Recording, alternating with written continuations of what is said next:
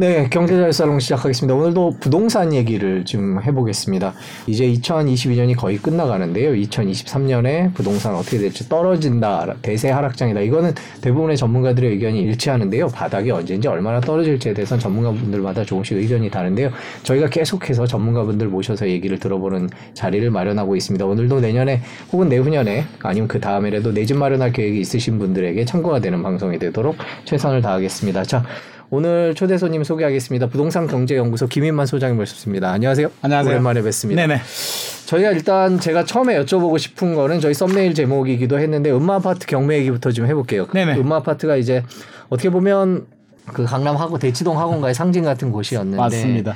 거기가 뭐 가격이 많이 떨어졌다는 얘기는 계속 나왔고 11월에 경매가 나왔는데 이제 또 두 번째 유찰됐다 그렇게 알려졌어요. 네네. 근데 특히 최 이제 27억을 주고 샀는데 24억이 대출이었다. 이게 아, 이 기사가 이제 오늘 화제인데 네. 그거에 대해서는 어떻게 보셨어요? 아, 어, 집값 상승에 대한 기대감이 이제 가장 클때 네. 들어가는 것 같고요. 모든 사람이 이제 투자를 할 때는 기대 수익률이라는 게 있거든요. 그래서 이분이 27억에 24억 대출을 받았다면 기대 수익률을 상당히 높게 잡지 않았을까. 그렇겠죠. 그때 분위기라면 네. 어 27억에 한 번 오르면 2, 3억씩 오르니까 35억 이상은 음. 그뜬이 갈 것이다. 그러면 대출 이자를 내더라도 나는 충분히 승산이 있다라고 생각을 했는데 예상치 못하는 금리 인상 속도가 좀 빨라진 것 같고요. 원래 파월 의장이 예. 작년 초만 하더라도 2023년까지는 금리 안 올린다고 아, 했었거든요. 그랬었죠. 예, 예. 예. 그래서 그 논리를 가지고 들어온다면 2023년까지는 문제가 없었고 오르- 오르더라도 2024년, 2025년에 오르면 자기는 충분히 어, 리스크 관리도 하면서 투자 수익을 얻을 수 있다라고 생각을 하신 것 같은데 음. 항상 우리 경제가 예상과 다르게 흘러갈 수도 있기 때문에 계획 차질이 생겼고요. 이게 가장 큰 리스크 중에 하나인데 제가 볼 때 너무 무리한 레버리지를 일으키지 않았나 싶습니다. 24억 대출이 안, 나오- 되죠, 원래. 안 나오죠. 일반적으로 안 나오고요. 네. 1금융권, 2금융권도 안 나오잖아요. 안 나오죠. 안 나오죠. 그래서 어떻게 했을까? 네. 어디서 대출을 받았을까? 어, 뭐 아무래도 좀, 지금 뭐 음. 보도되는 바에 따르면 뭐 이제 사금융을 좀 이용하신 거 그러면 더. 견디기 어렵죠. 그렇죠. 금리가 그런 데는 뭐 상상을 초월하죠. 맞습니다. 그 정도면 뭐 그냥 디폴트 상태 될 수밖에 없는 상황인 것 같습니다.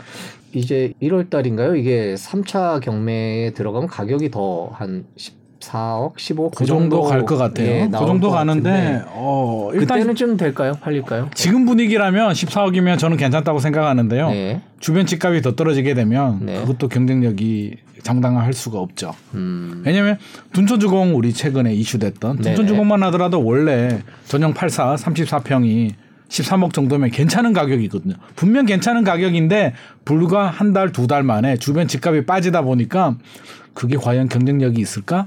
음. 헬리오시티 같은 경우에 뭐 잘 나갈 때는 작년 10월 11월에 23억 8천만 원이 최고점이었거든요. 84제곱미터요. 84제곱미터가 그러다가 쭉쭉쭉 빠지더니 지금은 이제 뭐 17억, 16억, 18억 정도인데 최근 9월 달에는 13억 8천짜리 거래도 하나 나왔었거든요. 네. 물론 뭐 내부자 거래다, 네. 직거래다 말은 많은데 네. 헬리오시티가 둔촌보다 입지가 더 좋잖아요. 송파구에. 네. 헬리오시티가 13억 8천에 거래가 됐다라고 하니까 둔촌주공의 가격 경쟁력이 한순간에 다 사라져 버린 거거든요. 네. 은마 아파트도 지금은 괜찮죠. 네. 네. 음. 지금은 괜찮은데 네. 주변 집값이 더 떨어지게 되면 아니야. 아직 기회가 많어. 더 기다릴 거야라고 투자 심리는 작동이 될 것 같습니다. 음, 그렇군요. 참 1월에 경매다 그러면 1월에 가봐야 되는 지금 그 정도로 하락 속도가 빠른 그런 시장 분위기다 이렇게 와, 해석하죠. 지금 하락 속도를 보면은요. 저는 네. 깜짝깜짝 놀라는데 매주 주간 통계가 나오거든요. 그렇죠. 네. 저는 매주 이제 체크를 하는데 볼 때마다 가슴이 철렁철렁 내려앉는데 네. 매매 하락 속도도 너무 빠르고요. 네. 지금 최근에 거의 뭐 서울이 0. 마이너스 0.7 수준까지 떨어졌고요. 전세는 이제 1이 넘어가 0. 0점이 아니라 마이너스 1%까지 갔거든요. 네. 주간 주간. 하락이 예. 그렇죠. 그러면 연간으로 바꿔버리게 되면 전세가 1%만 잡아도 연간으로 따지면 52주니까 50% 이상 떨어지는 속도로 떨어지고 있고요. 네. 매매 가격은 40%를 넘어섰거든요. 네. 그 정도 속도로 빠르게 떨어지고 있어서 1월 이제 얼마 안 남았잖아요. 네.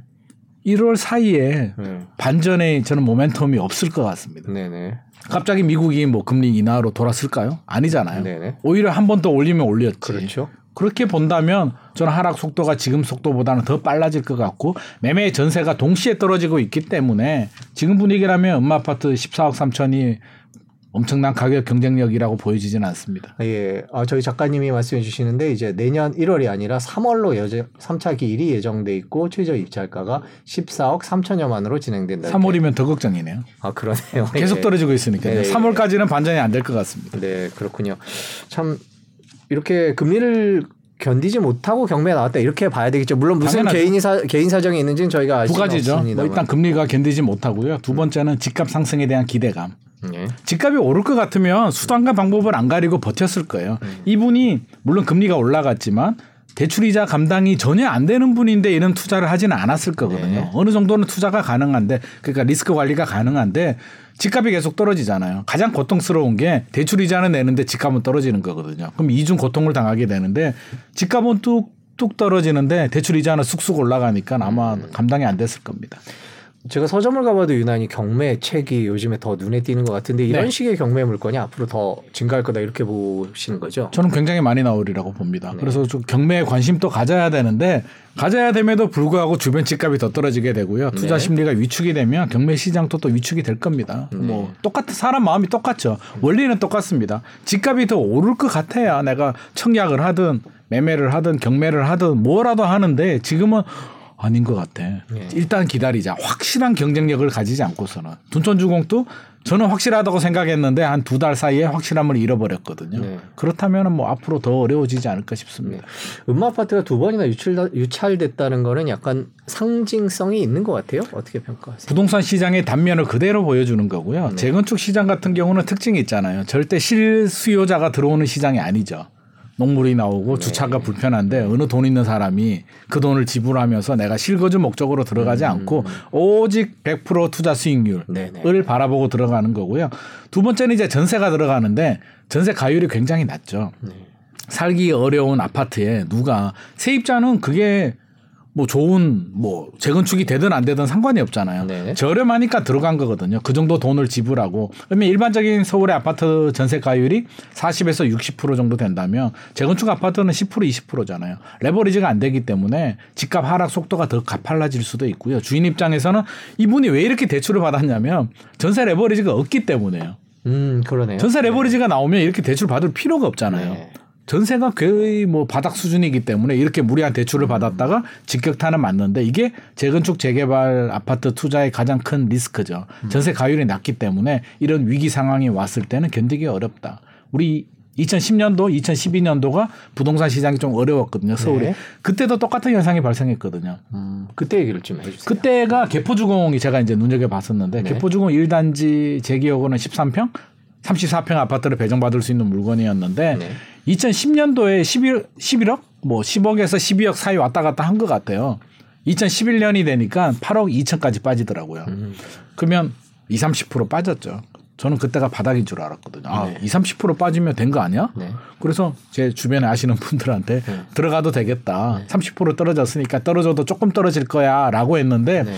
2012년도 되니까 5억 7천까지 빠지더라고요. 어, 네. 그래서 깜짝 놀랐죠. 이게 뭐지?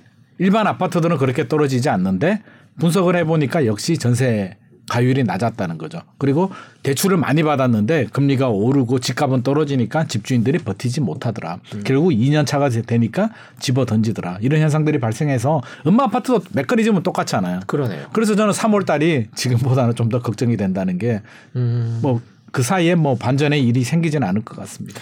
지금 입자 지금 이 시점에서 봤을 때는 14억 3천? 음? 뭐 이렇게 지금은 괜찮죠. 괜찮죠. 내년 3월에 가면 또 상황이 달라질 수 있다는 게 지난 2010년의 교훈이었다 이렇게 생- 그렇죠. 그리고 매주 지금 떨어지는 속도를 보면 아, 과연 3월 달까지 한몇 프로, 한 5%, 10%더 떨어질 것 같으니까요. 네, 그렇군요.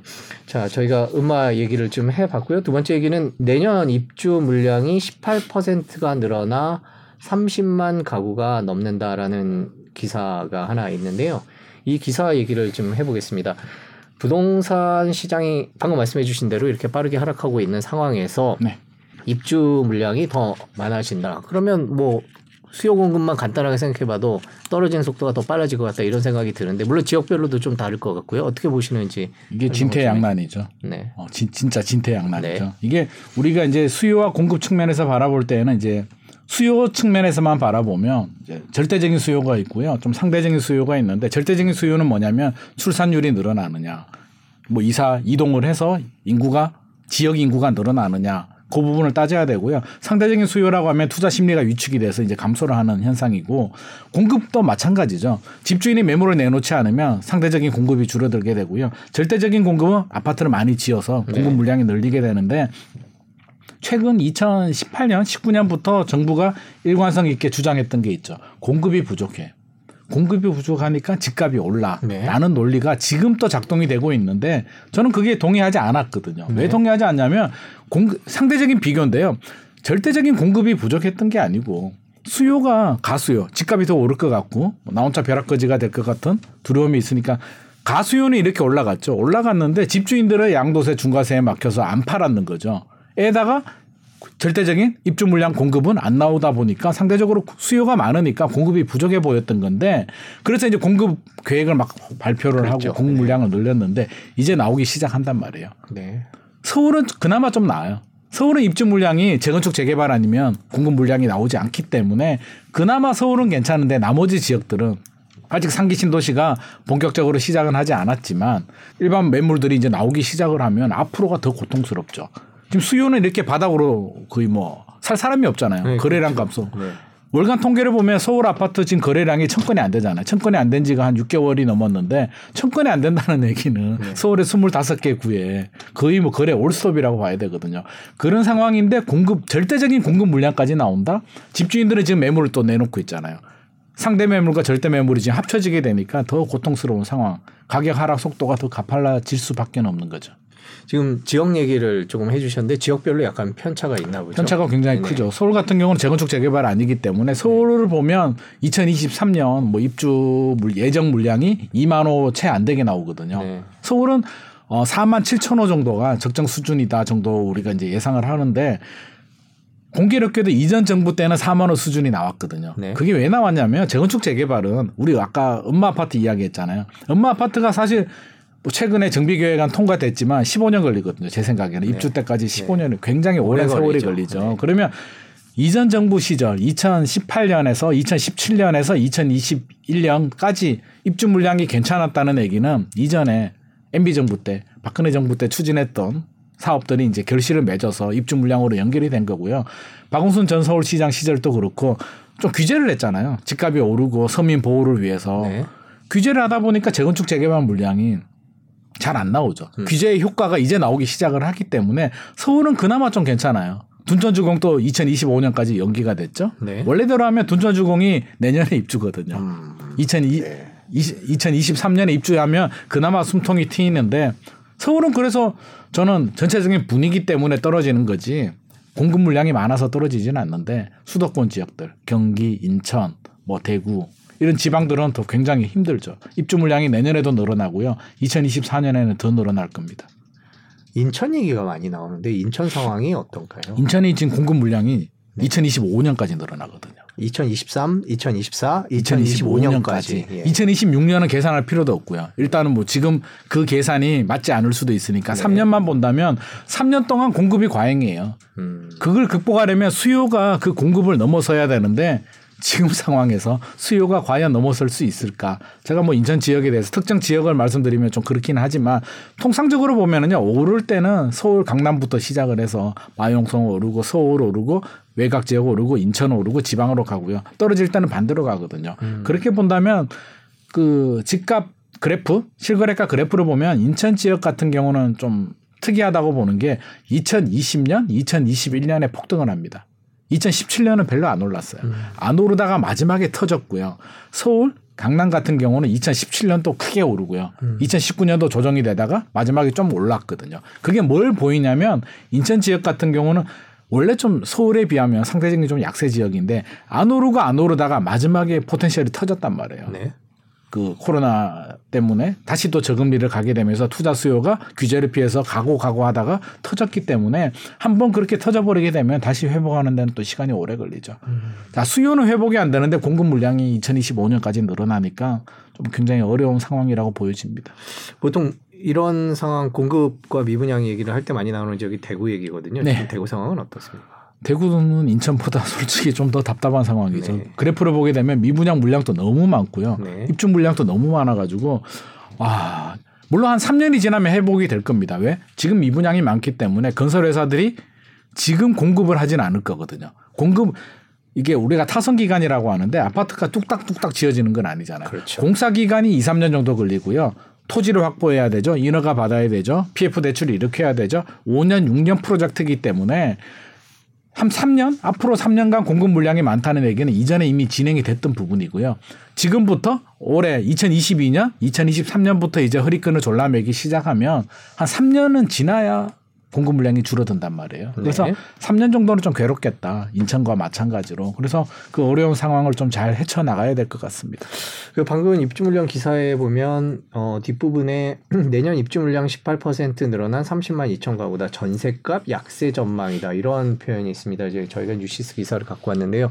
전세값 전월세 시장에 미치는 영향 공급과 그런 것들도 궁금하네요. 더 치명적이죠. 음. 더 치명적이죠. 지금 전세는 두 가지 측면으로 봐야 되는데 네. 일반적인 메커니즘 측면에서 본다면 전세 가격이 떨어질 때는 입주 물량이 많이 나올 때예요. 네. 그거 외에는 원래는 안 떨어지는 전세 메커니즘. 왜? 물량 앞에 장사가 없으니까. 음. 네. 내가 실수요자라면 집값이 뭐 주인이 아니잖아요. 따져볼 게 별로 없거든요. 그냥 저렴한 전세면 되거든요. 네. 학, 애가 어리면 학군 좋은 지역, 저렴한 물건. 내가 전세 살고 있는데 옆에 새 아파트들이 많이 공급이 되면 공급 물량이 일시적으로 늘어나니까 당연히 전세 가격이 떨어지죠. 떨어지는데 최근에는 이게 좀 과거와 다른 현상이 지금 발생하고 있는데 네. 우리가 2009년도 이전에는 전세가 대출이 없었거든요. 그냥 내 돈, 네. 내 전세금 오로지 그러니까 대출 금리가 오르든 말든 상관이 없잖아요. 내 돈 맡기고 내가 받아가는 구조이기 때문에 아무런 영향이 없었는데 그러니까 집값이 떨어지게 되면 불안하니까 수요자들이 전세로 몰려들게 되면서 전세 수요가 늘어나니까 전세 가격이 올랐고요. 예. 입주 물량이 많은 곳들은 이제 일시적으로 조정을 받았죠. 2009년도 이후에 이제 전세 대출이 보편화되면서 이제는 전세 대출 안 받고 내 전세금 마련하시는 분이 없잖아요. 거의 없죠. 없죠. 근데 그동안 표시가 안 났던 게 저금리였단 말이에요. 어? 별거 아니네. 금리 1% 2% 시절에 월세 내는 것보다 어, 전세금 뭐 1억 2억 올려주지 뭐. 음, 네, 그건 뭐 10만 원 20만 원 뭐 그게 뭐가 문제야라고 했는데 그렇게 올라간 전세 가격이 2022년 금리가 폭등을 하니까 이제 한마디로 장난이 아니게 되는 거죠. 와 이건 뭐지? 감당이 안 된다. 왜? 우리가 살아가는데 고정 수익은 딱 정해져 있잖아요. 써야 될 돈은 딱 정해져 있고 내 수입은 늘어나지 않는데 갑자기 예상치 못한 대출이자 부담이 두 배, 세 배 늘어나게 되니까 감당이 안 되는 거고요. 빨리 월세로 이제 갈아타게 되죠. 전세 가격이 떨어지죠. 그래서 지금 이례적으로 전세 가격이 떨어지는데 공급 물량까지 겹치게 되면 더 빨리 떨어지고요. 전세가 떨어지면 어떤 문제가 생기냐면 우리나라 아파트 시장이 나쁘게 말하면 약간 투기판? 좋게 말하면 이제 투자를 네. 할수 있는 용이한 이유가 전세잖아요. 전세 레버리지. 토지 꼬마 빌딩을 살 때 대출 안 일으키고 살 수 있는 방법은 없잖아요. 오로지 나의 자기 자본으로 해야 되는데 아파트는 50% 자금만 있으면 50% 전세 레버리지를 이용해서 그래서 전세가 무이자 대출하고 똑같거든요. 내가 거주하지 않는 대신에 세입자한테 무이자 대출을 받는 거란 말이에요. 그런 메커니즘인데 그러면 전세 가격이 올라가게 되면 매매 가격을 밀어 올리게 되고요. 매매 가격이 떨어지게 되면 과거에는 전세 가격이 올라가게 되면서 버팀목 역할을 해주는 거죠. 네. 그럼 매매 가격이 잘 안 떨어져요. 오히려 그래서 최근에 올 초에 2022년 시작할 때 초에 아 올해 부동산 많이 안 떨어질 거야에 베팅하신 분들은 믿었던 구석이 바로 전세죠. 음. 야, 2 플러스 2 계약갱신 청구가 끝나고 네. 매매 수요가 전세로 갈아타면 전세는 더 오를 거야. 그러면 매매 가격 크게 많이 안 떨어져라고 했는데 뚜껑을 열어보니까 금융의 지배를 받는 전세 가격이 과거와 다르게 크게 하락을 한 거죠. 동반 하락이기 때문에 버팅목이 없어진 거예요. 그래서 지금 매매 하락 속도가 더 빠르고요. 전세도 더 빨리 떨어지는 지금까지 경험해보지 못한 상황이 발생하기 때문에 저는 과거보다도 지금 하락 속도가 더 빠른 것 같습니다. 월세는 어떻게 보세요?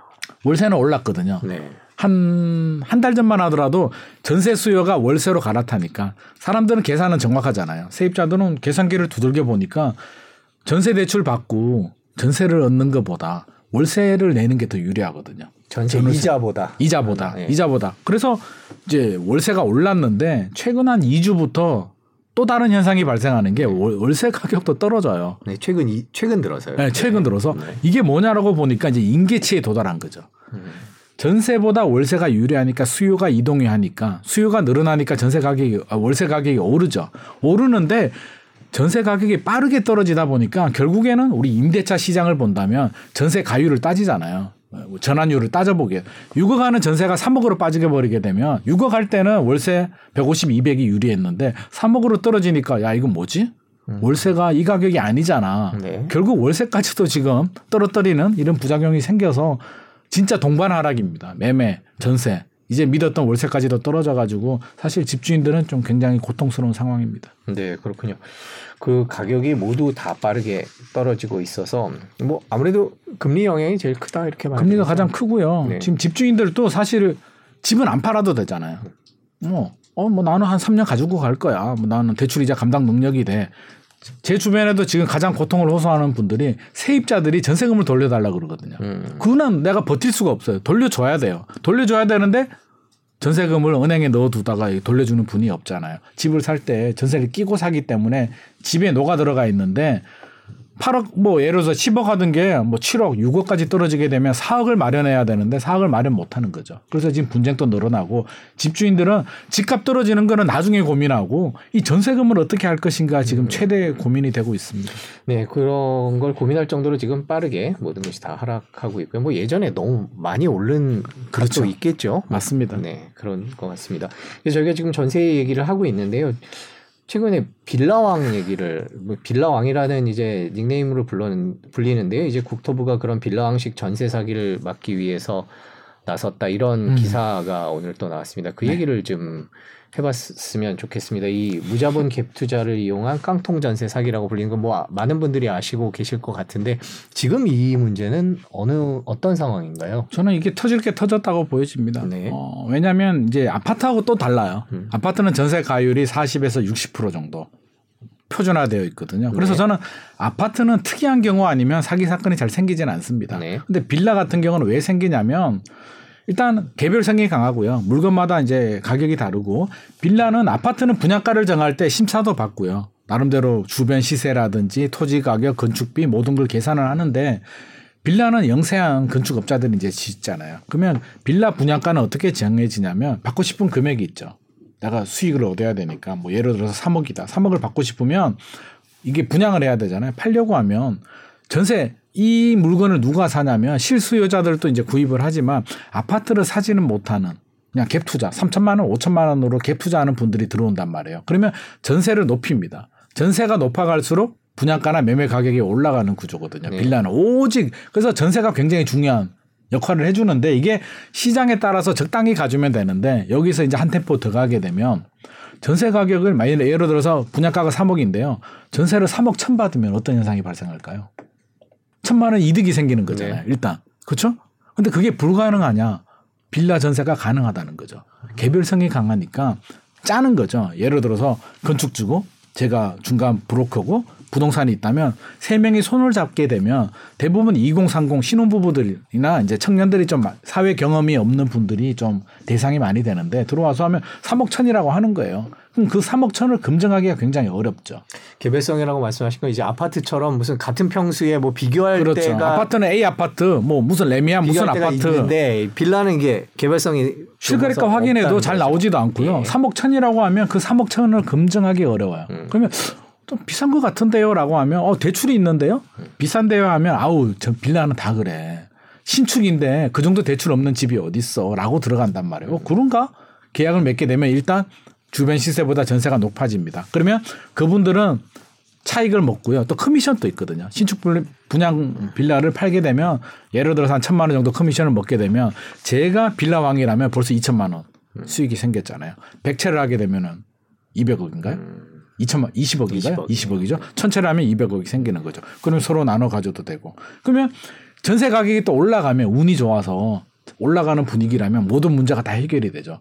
나는 비싸게 2억 천을 받았는데 3억 천을 받았는데 운 좋게 3억 5천까지 올라요 주변 시세가 그러면 아무런 문제가 없던 것처럼 돼버리는 거고요 지금처럼 문제가 생기게 된다면 이제 디폴트 선언을 하면서 세입자들이 내 전세금 돌려받지 못하죠 최악의 경우에는 전세가 사실은 불안전한 제도거든요. 우리가 그동안 너무 익숙해져서 그런데 전세는요. 임대인과 집주인과 세입자가 계약하는 채권 계약이에요. 그냥 계약서 한 장 믿고 계약하는 거고요. 그 집에 대한 권리는 없습니다. 돈을 빌리면 은행은 근저당 설정하잖아. 그거는 물건이라고 해서 딱 거머리처럼 달라붙어요. 그러면 그 집이 주인이 바뀌어도 그 근저당은 따라간단 말이에요. 영원히 내 건데 전세는 그렇지 않아요. 아무런 흔적이 없어. 등기부등본 떼보면 내가 전세권 설정을 하지 않는 아무것도 없거든요. 굉장히 위험한 제도인데 돌려주지 않으면 마지막 카드.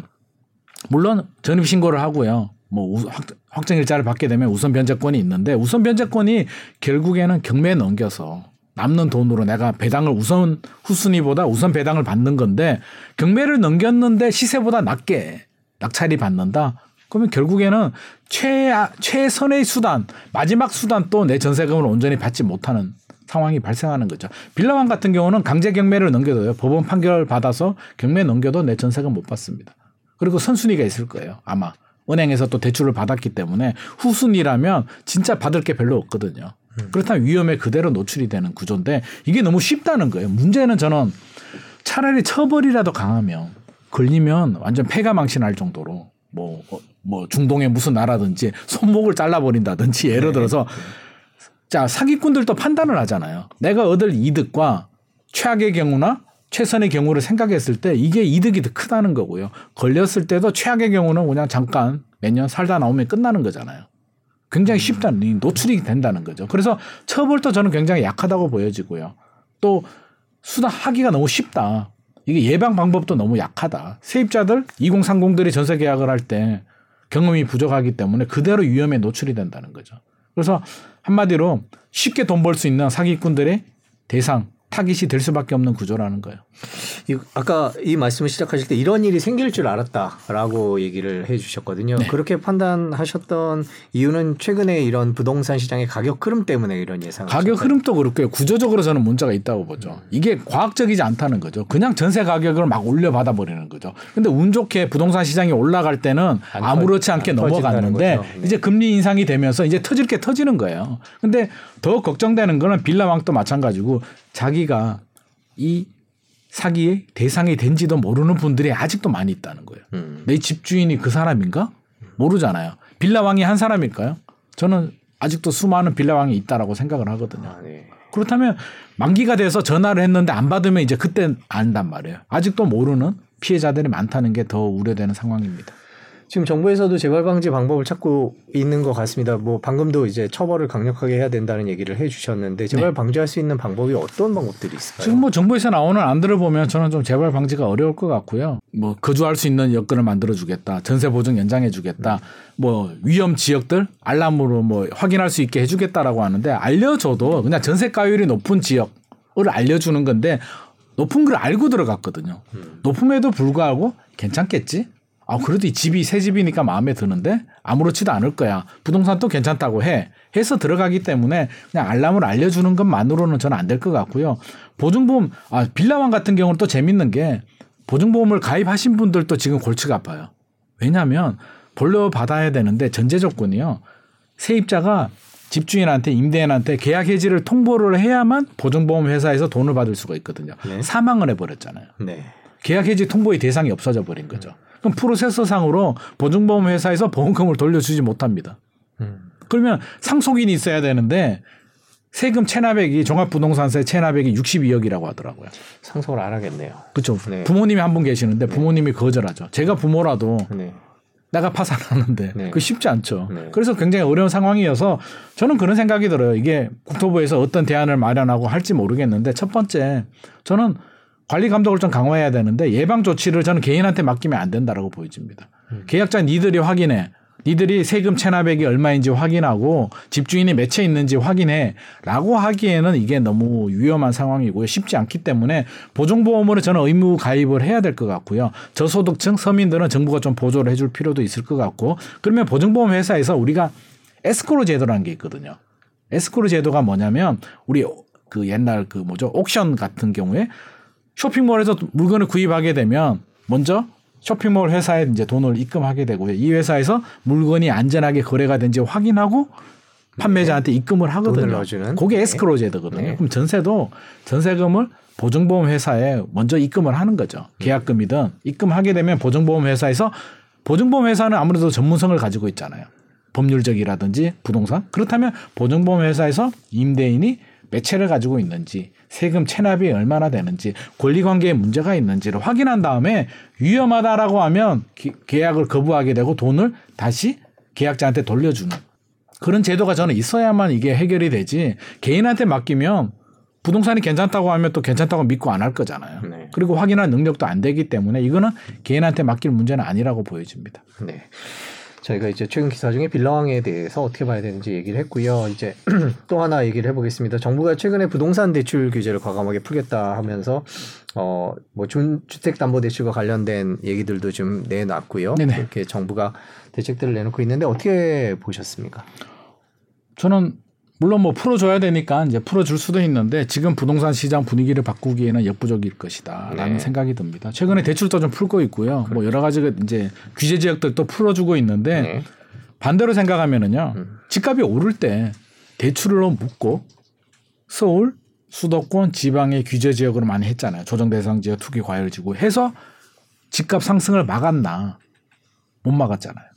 그러면 떨어질 때도 반 똑같은 현상이 아닐까요? 떨어지는데 오를 때도 역할을 못했던 규제들이 떨어질 때 과연 풀어준다고 해서 규제 약발이 먹힐까? 저는 전혀 그렇지가 않다고 봅니다. 하지만 뭐 집값이 떨어지니까 오를 때 했던 규제들을 풀어주는 건 정상화 과정에서 바람직하겠죠. 당연히 해야 되는데 이게 집값 뭐 하락 속도를 약간 늦추는 그 정도 역할은 하겠지만 분위기를 반전한다든지 거래량을 늘리기에는 아니 우리가 지금 규제 지역을 집값이 더 떨어질 것 같고 오른다라는 확신이 없어서 지금 집을 안 사고 있는데 규제를 풀어준다고 해서 과연 살까요? 오히려 반대가 작용이 되죠. 집값 오를 때는 정부가 오르는 지역을 찍어주네. 음. 강남 마용성 규제하니까 이게 얼마나 좋으면 이걸 규제를 하는 거야. 음. 투자 수요가 들어오게 네네. 되고 네. 좀 무리가 된다면 야 여기가 오르니까 다른 지역도 오르잖아. 풍선 효과로 들어가는 거죠. 근데 지금은 규제를 풀어주니까 어떤 심리가 작동이 되냐면 야 오죽하면 규제를 풀어줄까. 네. 여기가 더 빠지잖아. 음. 여기는 들어가면 안 되는 지역이라는 판단을 왜곡인지를 한단 말이에요. 네. 그래서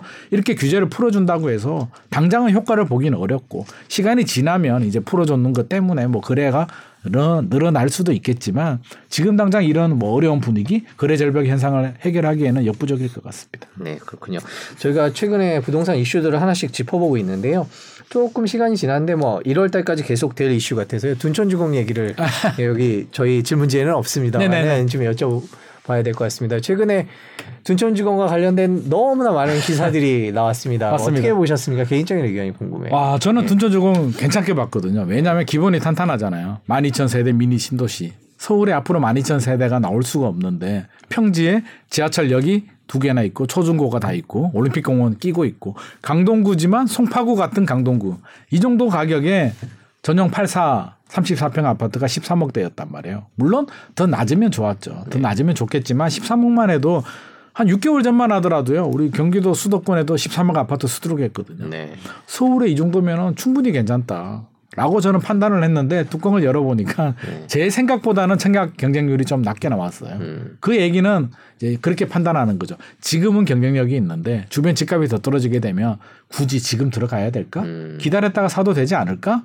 그리고 13억이 넘어가 12억이 넘어가면 중도금 대출이 또 안 나오죠. 네. 거기에 또 언론들이 주방 view 음, 주방 view. 네. 어, 굉장히 좀 부엌 view. 네. 부엌 view. 네. 왜- 왜냐하면 굉장히 좀 자극적이잖아요. 네. 야, 이게 구조가 그렇대. 네. 그 뉴스를 보시는 분들은 이게 84E 타입하고요. 59C 타입 두 개 타입이 이제 그렇게 나오는데 뉴스를 보시는 분들은 야, 둔촌주공 구조가 다 별로더라. 네. 라고 인지를 하게 되기 때문에 이게 총체적으로 좀 맞물린 것 같아요. 그래서 좀 결과가 안 좋게 나왔는데 저는 둔촌 주공은 걱정하지 않아요. 설사 계약률이 안 나와서 미달이 나오더라도 선착순 분양하면은 다 죽어갈 거거든요. 근데 둔촌주공이 미치는 영향이 크다는 거죠. 네. 믿었던 큰형 네.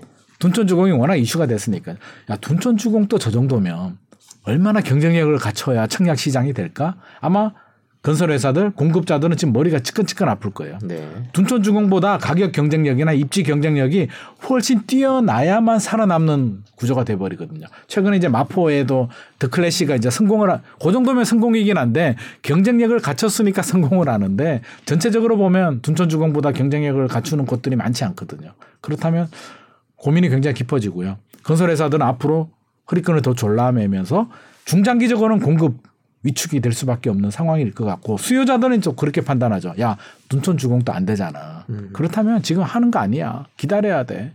지금 고민이 굉장히 많은 게 둔촌 주공에 당첨되신 분들. 네. 어? 좋다고 해서 청약을 했는데 어라? 이거 어떡하지? 내가 잘못 판단한 거야? 지금 굉장히 당황하고 있거든요. 음. 저한테도 연락이 많이 오는데 네. 아니 당연히 이게 로또인 줄 알고 굉장히 좋은 줄 알고 분양을 했는데 뉴스라든지 청약 결과를 보니까 내가 판단 잘못한 거구나 라고 해서 지금 굉장히 불안해하고 있는데 지금 이런 현상들이 투자 심리 위축을 더 가속화시킬 것 같습니다. 그 헬리오시티랑 비교를 많이 하잖아요. 그 헬리오시티 가격이 뭐 진짜 방금 말씀하신 대로 몇 달 전까지만 하더라도 20억이 넘었는데 지금 뭐 17억이다, 16억이다 뭐 네. 이런 식으로 얘기가 되면서 어 이거 그러면 예, 더 빨리 떨어질 네, 것 같고 네. 그런 분양하고 뭐 이렇게 들어가 살 때쯤은 어떻게 되는 거야? 지금 그렇게 이런 궁금증이 생기실 것 같아요. 어떻게 네. 생각하세요? 근데 저는 음, 사실 지금도 둔촌정공전은 좋다라고 보거든요. 아, 네. 왜냐하면 그 가격이면 우리가 이제 미분양은 아니지만 부동산을 볼 때는 항상 기본에 충실해야 되잖아요. 입지가 탄탄하고 예. 교통이 좋고 생활 인프라가 좋고 학교가 좋은데 이 정도 탄탄한 가격에 고분양가는 아니잖아요. 가격 경쟁력이 조금 낮아졌지만 고분양가도 아니라면 저는 안 할 이유는 없다라고 보여집니다. 그래서 헬리 시티가 떨어지는 거지 그 전체적인 부동산 시장 분위기에 영향을 받은 거지 네. 분위기가 영원히 떨어지지는 않잖아요. 음. 뭐 그게 6개월이 될지 3년이 될지는 모르겠지만 그 분위기가 해결이 된다면 모든 문제가 해결이 되는 거잖아요. 다른 이유가 없잖아요. 이게 뭐 혐오 시설이 있다든지 음. 지나치게 고분양가라든지 그런 문제는 아니란 말이에요. 그렇다면 시간이 해결해 줄 문제라면 자금 여력이 된다면 저는 음. 기본기가 탄탄한 아파트니까 큰 문제는 없다라고 생각이 듭니다. 네, 개인적으로는 그렇게 보시는데 아까 말씀해 주신 것 중에 결국에는 둔촌주공 그 자체보다 이 둔촌주공이 네. 앞으로 분양시장에 어, 시사하는 바 그러니까요. 영향력이 클 것 같다라는 얘기가 귀에 들어오는데 앞으로 기준이 그럼 둔촌주공 정도 되는 건가요? 둔촌주공 또 불안하다는 거죠. 아, 그것도 투자 심리가 얼마나 1월 달에 미분양은 어떻게 될 거라고 보세요? 더 늘어나죠. 네. 지금 전국이 한 4만 7천, 4만 네. 8천 정도 하고 있는데 미분양은 이제 빠른 속도로 증가를 할 겁니다. 음. 전국적으로 5만 원 정도 되면 이제 위험 수치라고 하고요. 10만 원 넘어가게 되면 매우 위험, 네. 큰일 났다. 음. 아마 10만 원 가까이 가거나 10만 원 넘어서게 되면 정부가 엄청나게 파격적인 규제를 풀 수밖에 없을 겁니다. 네. 10만 원 넘어가게 되면 매우 위험하거든요. 그런 상황까지도 저는 내년에 갈 것 같습니다. 그 시작이 둔촌주공이었다 이렇게 보시는 건가요? 저는 그게 시발점이 되리라고 봅니다. 음. 둔촌주공이 사실은 건설업계에서도 네. 둔촌주공이 네. 성공해야 된다는 목소리가 굉장히 많았고요. 음. 모델하우스 열 대만 하더라도 굉장히 고무적이었거든요. 음. 사람들이 많이 와가지고 음. 그래 경쟁력을 이 정도 경쟁력이면 충분해. 라는 분위기였는데 뚜껑을 열어보니까 생각보다 저조해가지고 심리가 좀 많이 위축이 될 것 같고요. 수요자들은 더 위축이 되죠. 아, 음. 둔촌 주공도 안 되는구나. 음. 일단 기다리자. 일단 기다린다면 금리가 멈출 때까지 또는 인하될 때까지 기다린다는 의미거든요. 음. 둔촌 주공보다 더 경쟁력이 있는 곳이 아니라면 힘들 것 같습니다. 네. 저희가 이제 최근에 이슈가 되는 부동산 얘기들을 해봤고 이제 본격적으로 내년 시장 전망을 좀 해보겠습니다. 저희가 뭐 이런저런 얘기를 나누는 속에 이미 많은 얘기들이 포함되어 있기는 했습니다만 본격적으로 내년 집값 전망을 알아보겠습니다. 보통 저희가 이제 많은 전문가들을 모셔서 내년 전망을 듣다 보면 자꾸 내후년 얘기, 그 다음 얘기 그렇게 넘어가고는 하는데요. 네. 어떻게 보십니까? 내년에도 집값은 계속 떨어질 텐데 얼마나 떨어질 아, 거라고 아, 보세요? 이게 사실 그렇죠. 쭉 연결이 되는 거니까 내년만 바라볼 수는 없는데 일단 떨어지는 거는 기정사실인 것 같고요. 저는 사실 우리한테 달려 있는 게 아니고 미국 FRB한테 아, 달려 네. 있다라고 네. 금리를 그래서 보시는군요. 제 생각에는 상반기까지는 일단 갈 것 같아요. 미국이 금리를 올릴 것 같아요. 그래서 상반기까지는 저는 하락 지금 속도로 하락을 하리라고 봅니다. 아까 빠르다고 말씀하셨는데 속도가 네. 빠른 속도로 떨어지고 빠른 속도로 떨어지는데 그러면 계속 떨어지느냐 하면은요 우리 지지선이 있거든요. 지금 보니까 30% 정도로 보여집니다. 음. 그러니까 송도라든지 동탄이라든지 외곽 지역이 먼저 빠지잖아요. 30% 정도 조정이 되니까 이제 기다렸던 대기 수요들이 유입이 된단 말이에요. 그러면 조금 반등을 하죠. 멈추고 반등을 하는데 그게 그걸 뭐 회복 이런 표현은 바람직하지 않는 것 같아요. 네. 왜냐하면 사람 심리가요. 10억 하던 아파트가 7억까지 떨어졌죠.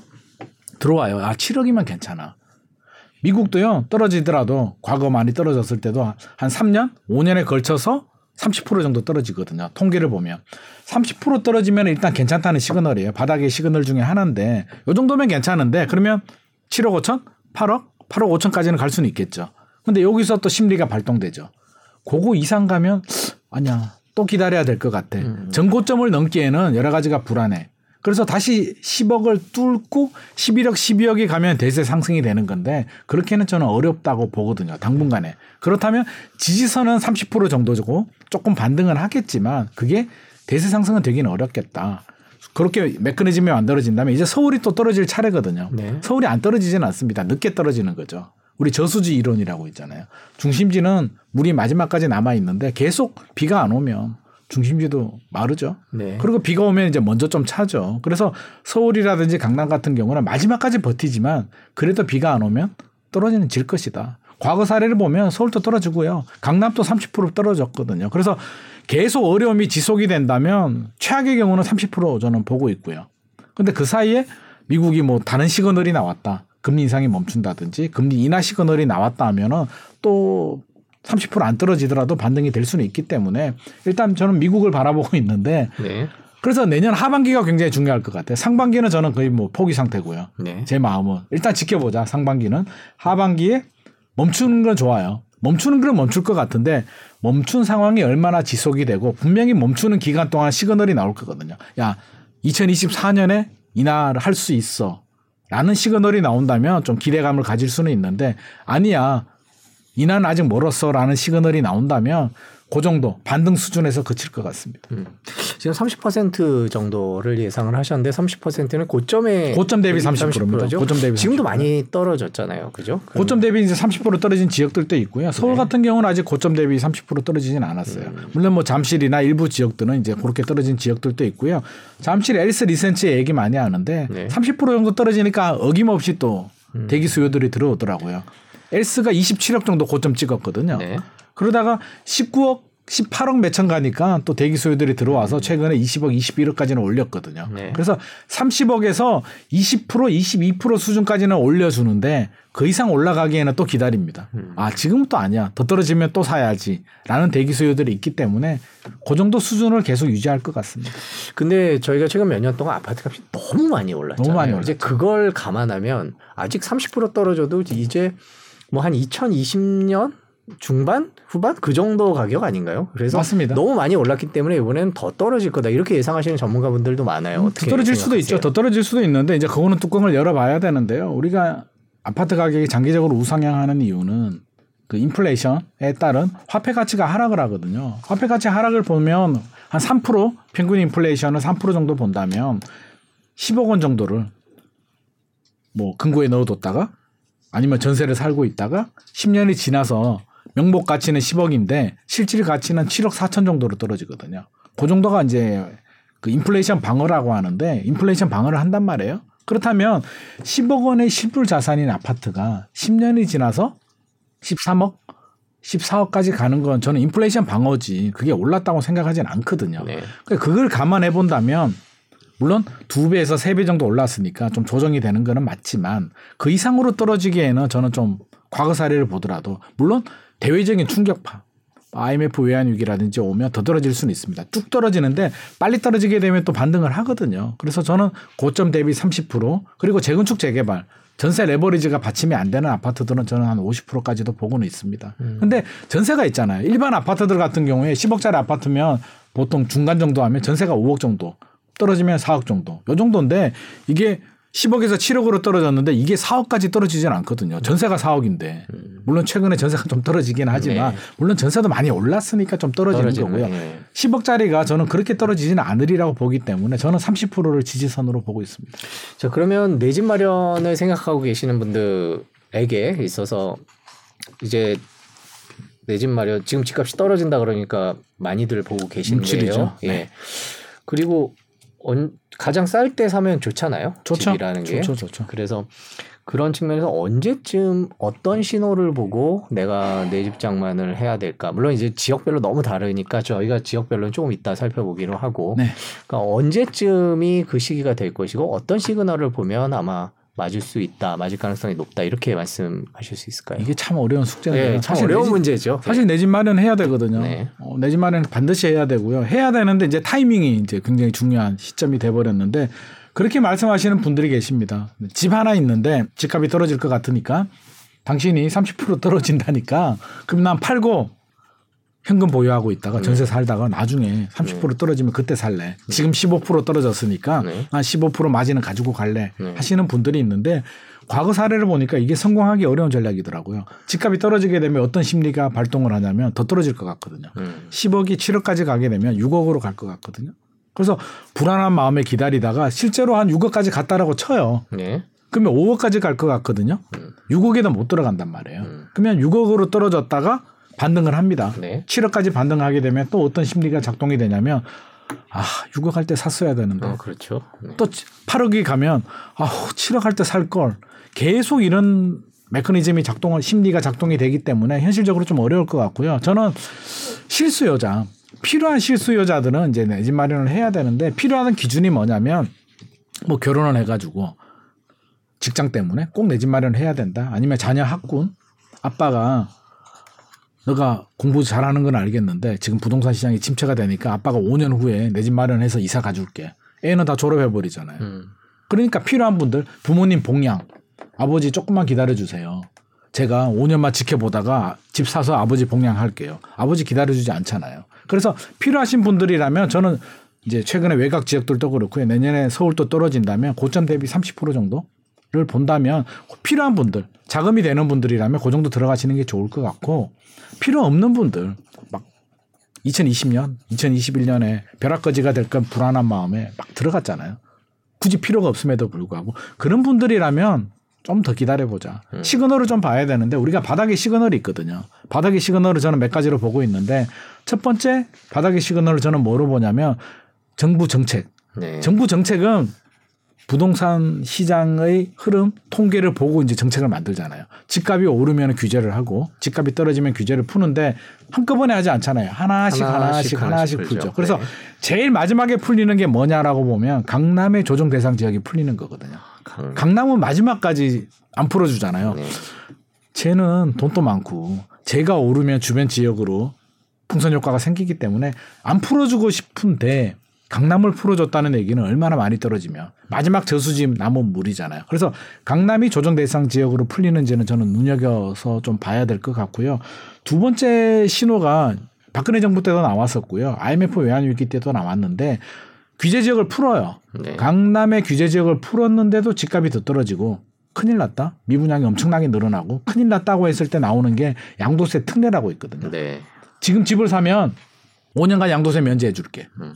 5년이 지난 시점부터 양도세를 내고 주택수도 빼줄게. 그때 규제를 하더라도 이거 도장 찍어주거든요. 네. 계약서에 도장 찍어주면 이게 뭐 바이패스 같은 네. 특권 같은 거죠.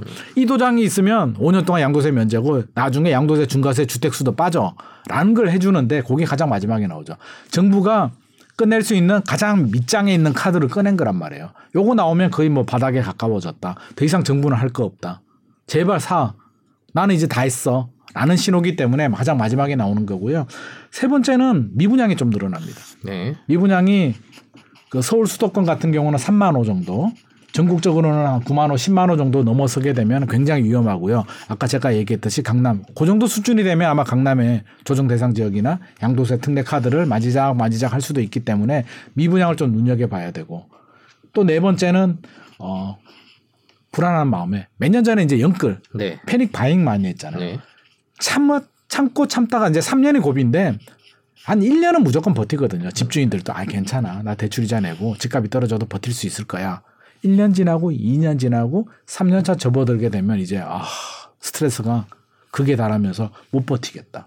무조건 던져야겠다. 패닉 바잉, 패닉 셀링을 하거든요. 네. 투매 막 집어 던진단 말이에요. 그런 현상들이 생기게 되고 마지막으로 이제 가격 하락을 봐야죠. 고점 대비 30% 정도 빠졌느냐? 일반 아파트 기준에요. 재건축 재개발이 50% 정도 빠졌다면 이 종합적으로 요 다섯 가지 정도를 좀 종합을 해본다면 저는 바닥의 시그널이라고 저는 보여집니다. 그러면 요 정도 정책이 나왔다면 종합을 해봐서 다섯 개가 다 나올 수도 있고요. 좀 덜 나올 수도 있는데 요 정도면 저는 들어가도 100% 완벽한 투자 타이밍은 없잖아요. 우리가 아, 예, 미래를 맞출 수 모르니까 없죠. 네. 무릎에 사서 어깨에 사라고 하는데 100%는 우리 2012년도가 이제 지나고 나니까 바닥이었는데 그때 개포라든지 잠실주공 5단지가 8억 7천 했었거든요. 그때 음. 전세가 한 3억 5천 정도 했었고요. 한 5억 원 정도면 잠실주공 5단지를 살 수 있었는데 그때 사신 분들이 뭐라고 얘기를 하냐면 바닥을 모르니까 아, 지금 사도 될까요? 음. 지금 바닥이에요. 아우, 더 떨어질 것 같은데 막 불안한 마음에 그럼 제가 제가 그때 뭐라고 말씀드렸냐면 저도 모르죠. 바닥은 모르는데 가까이는 온 것 같다고 여러 가지 시그널들이 있으니까 가까이는 왔는데 더 떨어질 수는 있다. 더 떨어지면 한 5천만 원 정도 더 떨어질 것 같고 오르면 5억 정도는 더 오를 것 같다. 저도 이렇게 많이 오를 줄은 몰랐으니까. 네. 그러니까 그 정도 리스크를 안고 가는 거죠. 바닥에 시그널이 나왔다고 해서 100% 바닥은 아닐 수도 있겠지만 좀 더 떨어질 수는 있겠지만 그 정도 리스크는 실수요자라면 자금 여력이 된다면 저는 안고 가야 된다고 보여집니다. 그게 6개월에 걸릴지 3년이 걸릴지는 솔직히 잘 모르겠습니다. 저도 좀 지켜봐야 될 것 같고 과거는 3년이 걸렸거든요. 서울 기준에서. 네. 근데 지금은 또 여러 가지 상황이 좀 달라졌으니까 좀 지켜보죠. 그게 몇, 뭐 1년이 될지 2년이 될지는 좀 봐야 될 것 같습니다. 네, 내 집 마련 언제 하면 좋겠냐라는 질문을 들었는데 제가 정리를 좀 해보겠습니다. 음, 고점 대비 30% 정도가 빠지면 더 빠질 수는 있겠지만 더 빠질 수도 빠질 수는 있겠지만 있죠. 음. 아파트 일반 아파트 기준으로 그 정도 되면 어 이제 필요하다면 필요하다면 한번 생각을 해봐야 되고 그 시기는 어 미국 금리 를 봐야 되고 또 지금 뭐 예년 같으면 더 오래 걸렸는데 최근엔 또더 워낙 빠르게. 빠지고 있기 맞습니다. 때문에 약간 당겨질 예전보다는. 당겨질 수 있겠다. 예, 맞습니다. 그렇게 정리를 할 수 있겠고 그 바닥인지 아닌지 알 수 있는 신호는 어, 정부 정책에서 첫 번째 다섯 가지 얘기해 주셨는데. 첫 번째 정부 정책에서 강남을 풀어줄 때 두 번째 어, 양도세 미분양 관련해서 이제 양도세 특례와 네. 특례. 관련된 것이 나올 때 그다음에 세 번째 미분양이 한 3만 원 정도 됐을 서울 때 수도권. 서울 네. 수도권이요. 네네. 4번이 이제 패닉 셀링이 나올 때 그리고 5번이 아까 말씀하신 가격 하락 수준이 네네. 30%를 넘어섰을 때이 정도 기준을 갖고 이제 본인이 원하는 그런 지역을 살펴보면.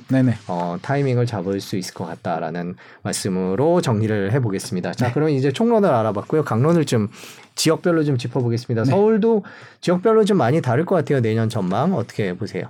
일단 서울 또 떨어집니다. 네, 불패 없습니다. 네. 저는 불패 없다라고 봅니다. 뭐 강남 불패, 서울 불패라고 하는데 아니고요. 네. 그냥 좀 늦게 타이밍이 좀 늦게 떨어지고요. 오를 때 좀 먼저 오르죠. 네. 그리고 먼저 좀 많이 오르는데 상승폭을 보더라도요. 결국에는 비슷해요. 인천도요. 두 배, 2.5배 올랐고요. 나중에. 근데 네. 늦게 올랐고요. 서울은 먼저 올랐다는 그 차이거든요. 그래서 서울도 조정이 됩니다.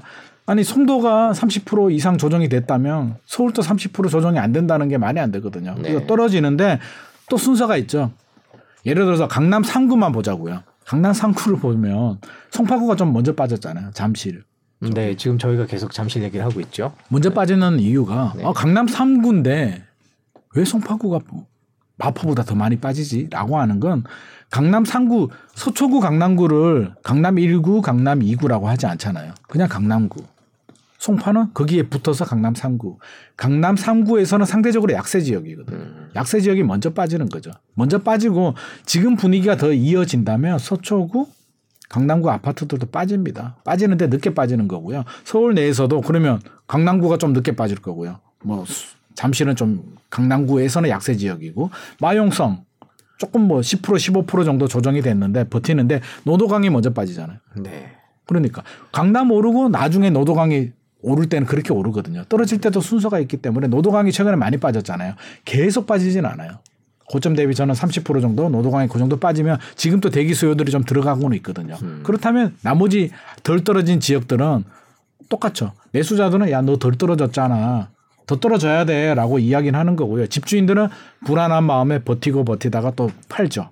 그러면 또 그 정도 떨어지면 또 대기자들이 들어오게 되고 그런 메커니즘이기 때문에 순서를 두고 저는 빠진다. 근데 지역별로는 좀 시차는 있을 것이다. 그래서 마지막에는 이제 압구정이라든지 음. 반포 지역들도 빠지긴 빠질 겁니다. 폭은 어떨까요? 폭의 차이 떨어지는 폭. 저는 폭도 비슷하다고 봅니다. 네, 강남이라고 해서 뭐 10% 떨어지고 말진 않을 거예요. 물론 강남이 늦게 빠지니까 10% 빠졌는데 미국이 야 경제가 도저히 안 되겠어. 우리 금리 빠르게 인하로 가야 돼라고 하면 떨어지다가 멈출 수는 있을 것 같습니다. 근데 생각보다 금리 인상이 우리 예상처럼 2023년까지는 금리가 인하로 돌아서지 않는다면 1년의 시간이잖아요. 1년이면 저는 강남이 빠질 시간은 되리라고 보여지거든요. 그렇군요. 인천 이나 경기도 이 수도권 나머지 지역들은 어떻게 전망? 나머지 지역들은 먼저 빠졌잖아요. 네. 그래서 계속 빠지진 않을 거예요. 불안한 사람들은 야 송도가 지금 이 정도 빠졌으면 나중에는 반 토막이 나고 30% 토막이 나는 거 아니야라고 이야기를 하시는 분들도 네. 계시는데 그렇지가 않고요. 제가 볼 땐 충분히 빠졌습니다. 물론 분위기상 뭐 10%더 빠질 수는 있는데요. 지금도 대기 수요들이 들어가고 들어가면 좀 반등하다가 또 떨어지고 반등하고 떨어지고 이런 현상들이 반복이 되거든요. 그래서 어느 정도는 빠졌다. 근데 이제 시차를 두고 추가 하락이 있을 수는 있겠지만 이렇게 30% 하락을 했다면 추가로 또 30% 하락하기는 힘들 거다라는 생각입니다. 네, 그렇군요. 아까 저희가 미분양 얘기 많이 했는데 네. 아무래도 내 집 마련 생각하시는 분들은 미분양이나 뭐 청약이나 이런 거에 대해서 관심을 갖고 계속 많죠. 보실 것 같아요. 네. 좀 어떻게 보세요? 미분양이 우리가 예의주시해야 되는데요. 이게 기회가 될 수도 있고 위기가 될 수도 있거든요. 네.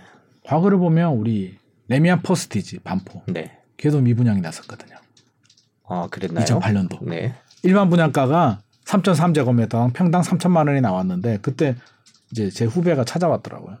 그때는 3천만 원이 큰 돈이었거든요. 어, 비싼 거였죠, 당시. 미친 거 아니야? 강남이 아무리 반포인데 무슨 일반 분양가가 평당 3천이야. 그래서 저도 맞아. 강남이 미친 것 같아. 네. 나중에 생각하니까 제가 미쳤더라고요. 그때 샀어야 되는데 네. 그러니까 우리가 미친 거죠. 근데 그 이유를 생각해 보게 되면 삼성동 아이파크도 그렇고요. 위례 신 도시도 미분양이 났었는데 생각을 해 보게 되면 저는 미분양을 바라보는 관점, 제가 바라보는 관점은 시간이 지나서 해결될 수 있는 문제냐. 그러니까 부동산 시장 분위기 때문에 영향을 받아서 미분양이 난 거냐. 네. 그 개별 단지의 문제냐. 기본기가 부족한 아파트냐. 아파트의 기본기가 뭔가요? 입지, 교육 환경, 교통 환경, 생활 인프라가 충분하냐. 그리고 브랜드, 대단지냐 이런 기본기가 탄탄한 현재 가치가 좋은 아파트라면 부동산 시장이 회복이 되면 다 해결이 되죠. 근데 그게 아니고 지나치게 고분양가야. 입지는 인기 지역이 아니야. 그런데 부동산 부동산 분위기에 휩쓸려 가지고 틈타 가지고 고분양가를 적용을 했단 말이에요. 네. 그런 아파트들은 환상이 깨지게 되면 충격을 많이 받게 되죠. 그래서 과거에도 고양시, 수원시 이런 지역에 막 부동산 시장이 절정에 달할 때 2007년도, 2008년도에 고분양가로 했던 아파트들은 한 10년 정도 분양가 회복하는데 10년이 걸렸거든요. 네. 그래서 그런 곳들은 좀 주의가 필요하다. 그래서 잘 봐야 됩니다. 기본기가 탄탄한 지역이냐? 아니야. 부동산 시장 분위기 때문에 그래 정도를 판단을 해서 미분양 아파트를 잘 들어간다면 기회가 될 수도 있고요. 잘못 들어가면 문제가 될 수도 있죠. 그래서 음.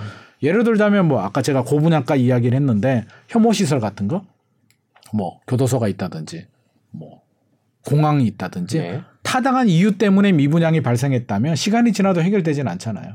그래서 저는 원인을 좀 살펴봐라. 음. 미분양 뭐 때문에 미분양이 난 거야? 어, 좋은 아파트인데 둔촌주공처럼 좋은 아파트인데 부동산 시장 분위기를 잘못 만났어. 시간이 지나면 다 해결이 되는 거고요. 그런 이유가 아니라면 골라야 됩니다. 음. 과감하게. 음. 그렇군요. 저기 금쪽 같은 님께서 댓글로 질문을 해주셨습니다. 금리가 많이 올라서 대출은 부담되는데 오피스텔 투자는 어떨까요? 물어보. 오피스텔도 아파트하고 똑같잖아요. 네. 최근에 오피스텔이 굉장히 인기가 있었던 게 아파트 가격은 많이 오르는데 아파트는 부담스러우니까 오피스텔로 많이 들어갔거든요. 그래서 오피스텔은 안 좋은 건 아니에요. 오피스텔도 괜찮은데 상승폭은 아파트보다 좀 덜해요. 네. 그래서 물론 자금이 부족해서 오피스텔로 들어가는 거는 괜찮겠지만 아파트가 뭐 지금 또 떨어지고 있잖아요. 그래서 굳이 지금 분위기에 네. 어, 아파트가 떨어지고 있는 상황에서 나는 오피스텔로 들어갈래 필요한 이유가 아니라면 굳이 그럴 필요는 없을 것 같고요. 앞으로 청약 물량들 많이 나오거든요. 3기 신도시도 이제 공공 분양 최근에 뭐 나눔형, 선택형, 일반형에서 네. 발표가 됐는데 저는 앞으로 한 3년, 4년 동안 청약 물량 많이 나올 겁니다. 상기 신도시만 해도 좋잖아요. 신도시가 실패한 적은 한 번도 없거든요. 네. 그럼 상기 신도시 하면 우리 하남 교산, 남양주 왕숙, 고양 창릉, 부천 대장, 인천 계양이 있고요. 광명 시흥은 이제 좀 늦게 나올 것 같은데 이런 지역들은 저는 사전 청약 무조건 해야 되고요. 본 청약도 도전을 해야 되고 떨어지더라도 저는 관심 있게 보면 신도시들이 참 재밌는 게 과거에 이게 신도시가 발표될 때는 부동산 시장이 정점일 때, 막 과열일 때 이제 정부가 공급이 부족해. 라는 음, 이유로 이제 나오죠. 발표를 하거든요. 네. 신도시가 10년이 걸리거든요. 8년에서 10년 정도 개발이 완료될 때까지 부동산 시장 분위기가 10년을 이어가 주지 않거든요. 음. 그러면 분양을 하고 입주할 때쯤 되면 그러니까 분양권 상태가 됐을 때 이제 부동산 시장이 침체가 되면서 수요자들이 외면을 받게 되죠. 분양받은 분들이 불안하죠. 팔아야죠. 그러면 저렴한 피나 마이너스 피로 파는 물건들이 나와요.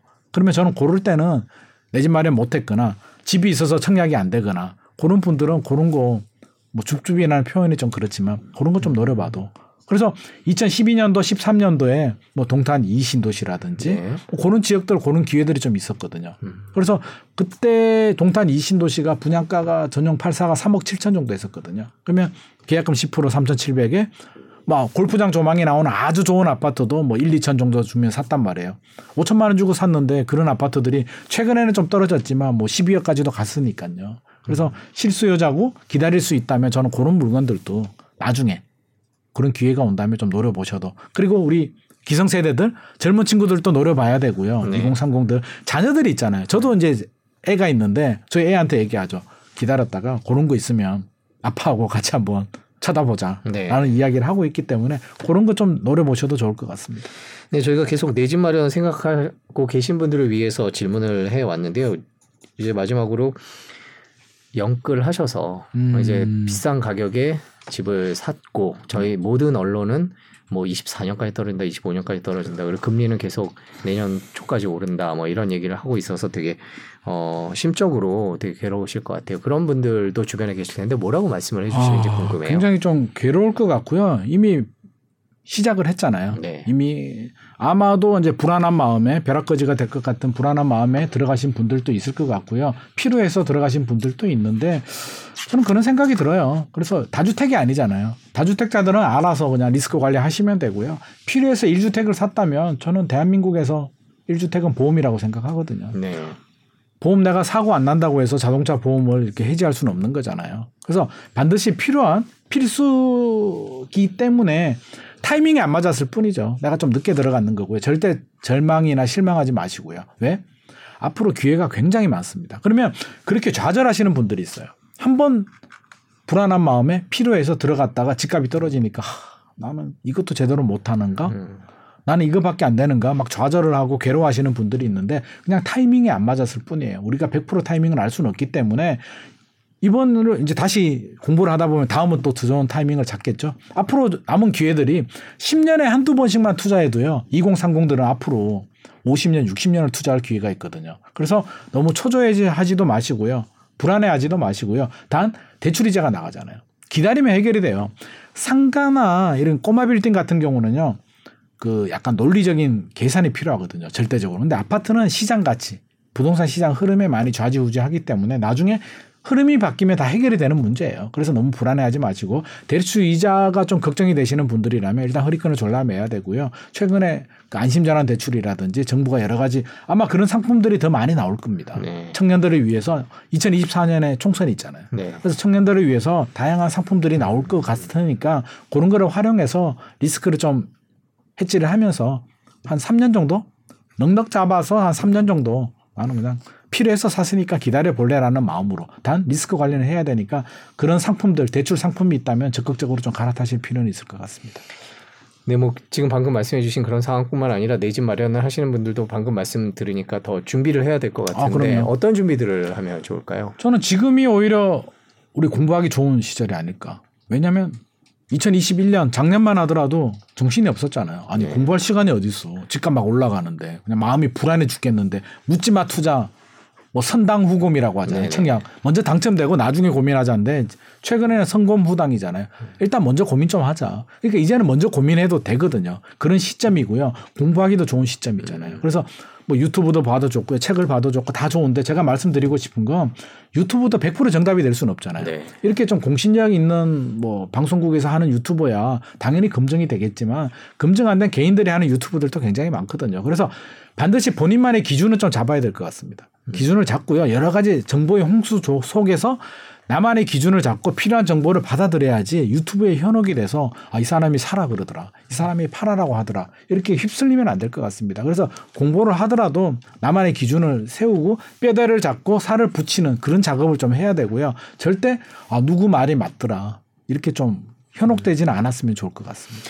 현장을 가보는 건 어떨까요? 자기가 살고 싶은 굉장히. 동네가 있다면. 어, 저는 경험이 가장 중요하다고 생각하는데요. 제가 앞서서 이제 유튜브도 보고 책도 보고 이제 공부를 하라고 했는데 이론으로 커버할 수 없는 게 이제 경험이거든요. 네. 그래서 현장을 저는 좀 많이 가봤으면 좋을 것 같고요. 부동산들 의견 좀 많이 들어보고요. 동네 부동산하고도 이제 좀 친하게 지내는 것도 좋습니다. 그래서 좀 친하게 지내고 친구나 지인들이 이제 임장을 가든지 하면 좀 따라가서 뭐 주말에 커피 한 잔 먹으면서 이렇게 같이 좀 왜냐하면 사야 될 때가 왔을 때 현장 가서 나 좋은 아파트 또는 뭐 좋은 오피스텔 또는 땅 뭐 여러 가지 좋은 물건 주세요 그러면 뚝 떨어지는 건 아니잖아요. 아무리 좋은 물건이라도 내가 네.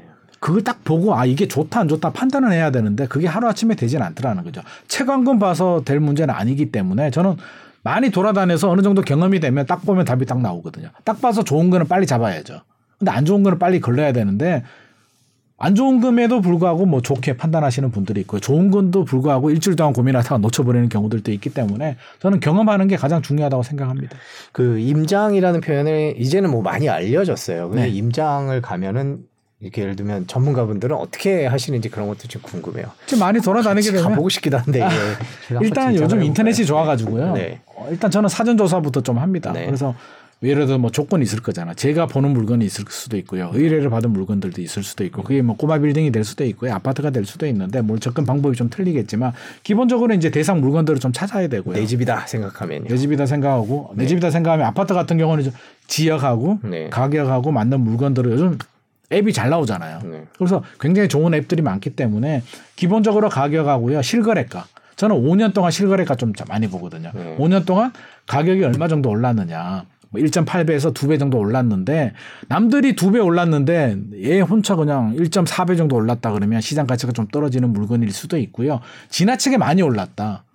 평균적으로 한 두 배 정도 올랐는데 2점 얘 혼자 2.5배 올랐다면 5배 슈팅이 됐을 수도 있기 때문에 저는 실거래가 추이 굉장히 좀 예의주시를 하고요.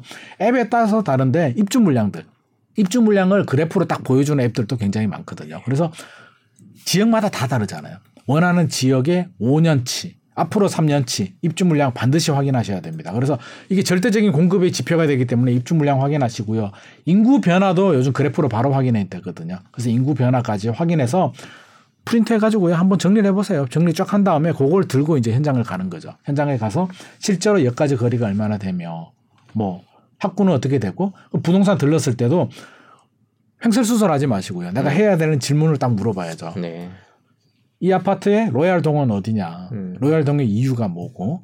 그렇죠? 동마다. 그러면 아 이거는 중간에 가동은 도로 때문에 시끄러워서 중간 동이 좋다. 아니면 뭐 조망권이 나와서 좋다. 향이 남향이어서 좋다. 이유가 있을 거잖아요. 그래서 로얄 동이 뭐냐? 학구는 어디에 배치이 배치가 되느냐? 학교까지 거리는 어떻게 되느냐? 이런 거 평소에 궁금한 점을 확인한 다음에 발로 돌아다녀 봐야죠. 그래서 실제로 지하철역까지 뭐 5분이라고 하는데 5분이 걸리는지도 봐야 되고요. 진짜 사야 된다면 계약하기 전에 향도 좀 봐야 돼요. 남향이라고 했는데 네. 저 실제로 그런 분 봤거든요. 팔 때 자기는 5년 동안 남향이라고 생각을 했는데 팔 때 계약서 쓸 때 매수자가 어, 당신 집 남향 아니고 동향이던데. 그 보니까 실제로 동향이더래요. 네. 제대로 확인 안 한 거죠. 말만 듣고. 그래서 2천만 원 깎아줬다고 하더라고요. 음. 그래서 그런 것도 좀 확인할 필요는 있을 것 같습니다. 네. 그게 가능한지는 잘 모르겠는데 실제로 제가 봤어요. 예, 음. 그렇군요. 그 그렇게 한 번 가는 것보다는 자주 여러 번 더 많이 가는 게 필요한 이제 지금 특히 내가- 이제 집값이 막 떨어지고 그렇죠. 있는 상황이어서 어, 네. 저처럼 이렇게 찾는 게 아니고 내가 전세 살고 있는데 타깃이 있잖아. 내가 사- 아파트 괜찮아. 요걸 살고 싶은데 사고 싶은데 요 아파트를 눈여겨 보는데 아직은 타이밍이 안 될 것 같아 라고 하면 현장 부동산 있잖아요. 네. 그래서 부동산을 좀 단골을 만들어 두는 것도 좋아요. 그래서 부동산이 이제 여러 가지 있는데 제가 보는 부동산은 어, 임장 갈 때도 저는 일단 좀 큰 부동산 네. 좀 이게 코너 자리에 왜냐하면 임대료가 비싸거든요. 높은 임대료를 지불하면서까지 버티는 부동산이라면 나름대로 노하우나 손님 관리 능력이 저는 있다라고 보여지고요. 오래된 부동산, 오래 영업을 했잖아요. 네. 안 망하고 네. 그 나름대로 노하우가 있는 거죠. 그래서 들어가서 이제 첫 마디 저는 음료수 항상 뭐뭐뭐 500 뭐 이런 거 있잖아요. 네. 바카스나 그거 하나 들고 가서 인사하면서 이렇게 물어보거든. 사람이 음료수 하나 기분이 좀 달라지거든요. 그래서 별거 아니지만 아니 소중한 정보를 얻잖아요. 돈 있으면 한 통을 사셔도 되고 네. 돈 없으면 한 병을 사셔서 물어보는데 인사를 잘하고요. 이렇게 아이 컨택을 좀 잘하시는 부동산이면 괜찮은데 딱 보고 그냥 시큰둥한 부동산이 있어요. 저는 그냥 나옵니다. 아니, 기본이 안 됐다고 생각하기 때문에 그런 부동산이 있다면 이제 좀 단골을 만들어서 퇴근하는 길에 네. 또 커피도 한잔 하고 하다 보면 나중에 좋은 물건이 나왔을 때 연락을 줘요. 네. 근데 친하지도 않는데 저 좋은 물건 주세요 그러면 너 언제 봤다고 음. 라고 되기 때문에 저는 평소에 좀 단골을 만드는 것도 좋은 방법인 것 같습니다. 네, 저희가 뭐 정해진 시간을 훌쩍 넘겨서 부동산 시장부터 지금 임장하는 방법까지 알아봤습니다. 오늘 긴 시간 감사합니다. 이게 워낙 부동산 시장 부동산 가격이 빠르게 떨어지고 있어서요. 또 그때 그때 시장이 바뀌어서 저희가 또 모셔서 얘기를 듣도록 하겠습니다. 알겠습니다. 오늘 긴 시간 고맙습니다. 감사합니다.